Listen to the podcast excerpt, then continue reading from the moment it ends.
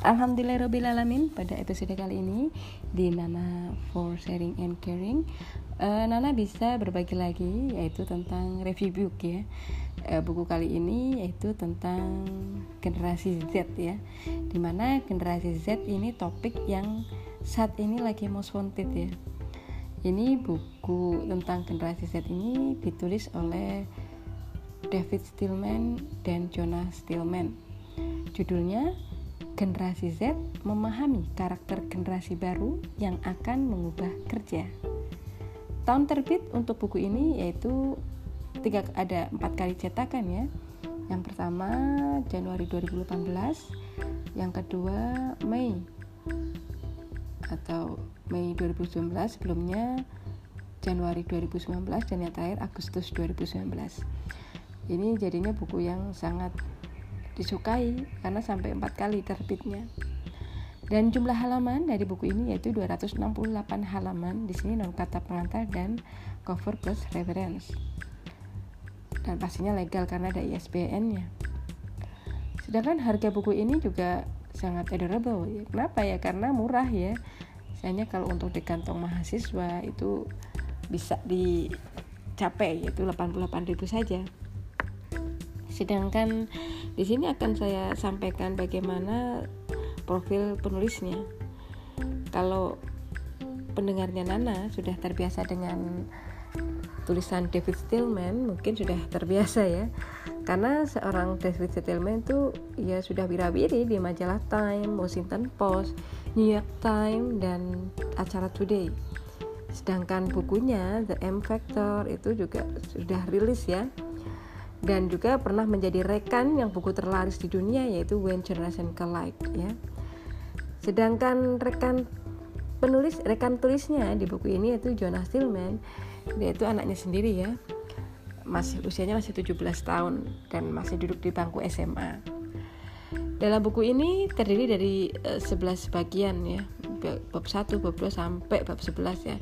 Ini semua uh, membahas tentang generasi Z ya dalam buku generasi Z ini yang yang akan menceritakan itu tentang bagaimana sih memahami karakter generasi baru yang akan mengubah dunia kerja.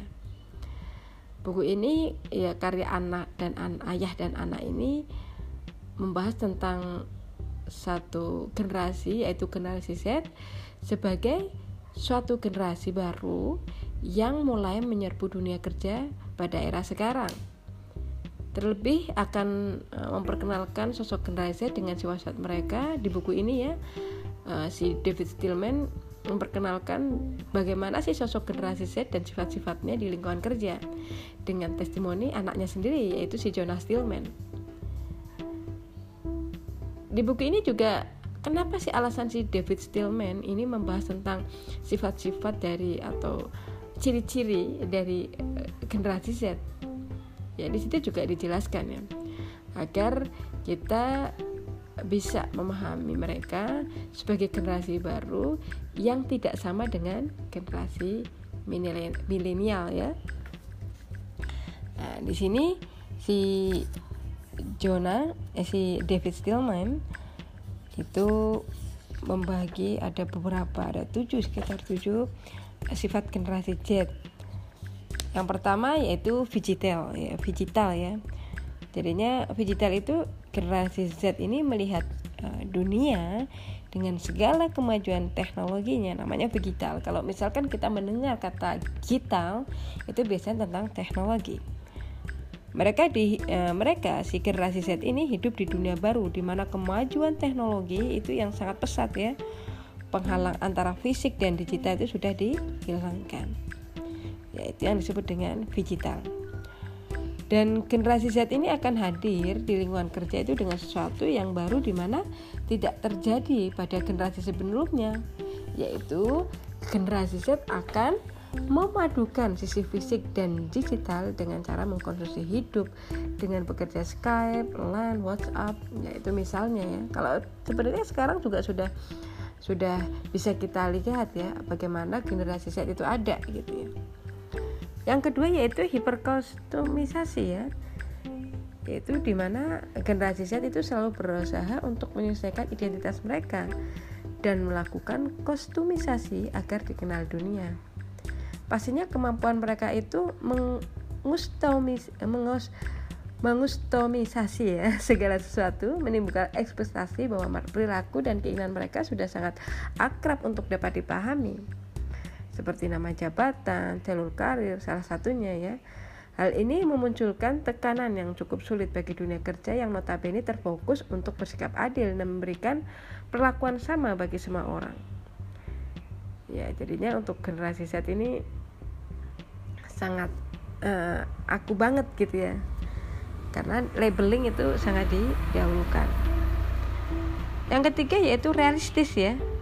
Generasi Z itu sudah mengalami masa kritis berat sejak eh, dini ya, di mana hal ini membentuk pola pikir si generasi Z ini pragmatif dalam merencanakan dan mempersiapkan masa depan. Di sini eh, bagaimana si Jonas Stillman itu juga memberikan contoh-contohnya juga lengkap ini ya.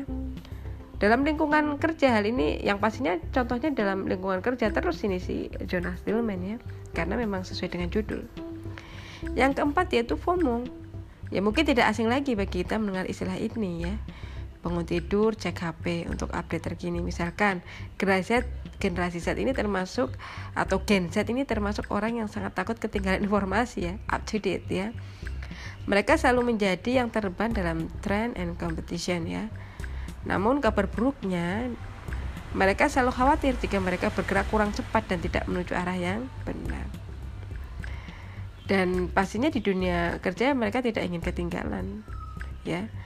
Sehingga memanfaatkan kemampuan Gen Z ini mengintip dan menggunakan kemampuan Gen Z ini dalam mengambil risiko dalam lingkungan kerja. Ini manfaatnya. Yang kelima itu Wikonomis ya. Gojek ya. Gojek hingga Airbnb sebagai salah satu contoh ya bahwa Gen Z ini hanya mengenal dunia dengan ekonomi berbagi ya Gen Z menekan kantor untuk memilih atau memilah bagian-bagian internal dan eksternal guna mendayakan perusahaan dengan cara-cara yang baru praktis dan hemat biaya. Dan pastinya Gen Z juga mendaya gunakan kekuatan atau peran mereka e, sebagai filantropis ya. Pastinya Gen Z juga e, berharap kemitraan dengan atasan untuk memperbaiki hal-hal yang tidak beres yang mereka lihat di dunia pastinya 9, sebanyak 93% Gen Z memutuskan untuk memilih perusahaan yang memiliki kontribusi terhadap masyarakat. Yang keenam itu DIY ya atau do it yourself ya. Mungkin sebagian dari kata itu eh, percaya ya dengan do it yourself atau lakukan sendiri atau mandiri dapat mempermudah segala urusan kita lebih cepat dan baik. Sama halnya dengan Gen Z yang tumbuh dengan dunia internet, khususnya YouTube yang dapat mengajari mereka melakukan apa saja. Gen Z itu sangat uh, mandiri banget ya dan akan berbenturan dengan budaya kolektif yang sebelumnya diperjuangkan oleh generasi milenial. Gen Z itu percaya dengan pernyataan jika ingin melakukan dengan benar lakukan sendiri. Gitu ya. Mungkin kita juga bertanya apakah kita saya sendiri atau para pendengar nyaran apakah bisa juga melakukan itu? Gitu ya. Yang terakhir yaitu terpacu. Ya. Gen Z juga uh, di sini David Mann menyampaikan bahwa Gen Z meyakini adanya pemenang dan pecundang ya. Resesi yang membuat pendahulu mereka goyah serta laju perubahan yang sulit dikejar tidak mengherankan jika si Gen, Gen Z ini menjadi generasi yang terpacu ya. Seperti kuda cek cek cek cek gitu ya. Cepat gitu ya Gen Z siap dan giat dalam berkompetitif dan in, dan ini tidak memiliki generasi terdahulu. Perusahaan mengalami tekanan untuk meyakinkan Gen Z bahwa mereka adalah tim suara, tim tim juara gitu ya. Uh, surveinya di bukunya David Stillman ini jumlah 72% menyatakan bahwa mereka itu kompetitif terhadap orang yang melakukan pekerjaan yang sama. Dan dari tujuh uh, ciri-ciri dari sifat Gen Z ini memang sebenarnya sudah terbaca pada era saat ini ya. David Stillman, sang penulis buku mengajak anaknya si Jonas Stillman ini untuk menulis bersama dan menyebarkan hasil riset mereka berdua kepada dunia tentang keberadaan Gen Z ya karena Jonas Stillman itu diibaratkan sebagai sosok Gen Z ya sedangkan si David Stillman di era sebelumnya itu era milenial. Uniknya selalu ada pertanyaan yang dilemparkan oleh si Jonas Stillman yang juga Gen Z kepada uh, si David Stillman ini ya di buku ini. Pokoknya seru banget ya kalau kalian baca buku ini. Uh, rata-rata dialog antara ayah dan anak yang menambah kesan nyata pada buku ini Ya kalau menurut saya secara keseluruhan buku ini menyajikan hasil riset terhadap Gen Z yang dilakukan uh, si David Stillman sebagai data konkret dalam menyampaikan tulisan. Penyajiannya kalau menurut saya sih bahasanya cukup sulit dipahami ya. Namun penulis memberikan contoh analogi pada kehidupan sehari-hari yang mudah dipahami oleh uh, reader ya yang pastinya juga adanya kejutan-kejutan karakter dalam memahami karakter Gen Z di setiap akhir bab yang membuat reader ini memahami isi tulisan dalam buku ini. Khususnya bagi perusahaan yang mulai mempersiapkan dalam perekrutan bagi generasi Z gitu ya. Dan terakhir tujuan uh, menurut uh, Nana sendiri ya tujuan penulis dalam menulis buku ini yaitu untuk memelopori dialog seperti apa sih generasi Z di dunia kerja dan di sini penulis berharap bahwa inilah saatnya dunia mengenal dunia dunia Gen Z atau generasi Z di mana generasi yang siap memasuki dunia kerja.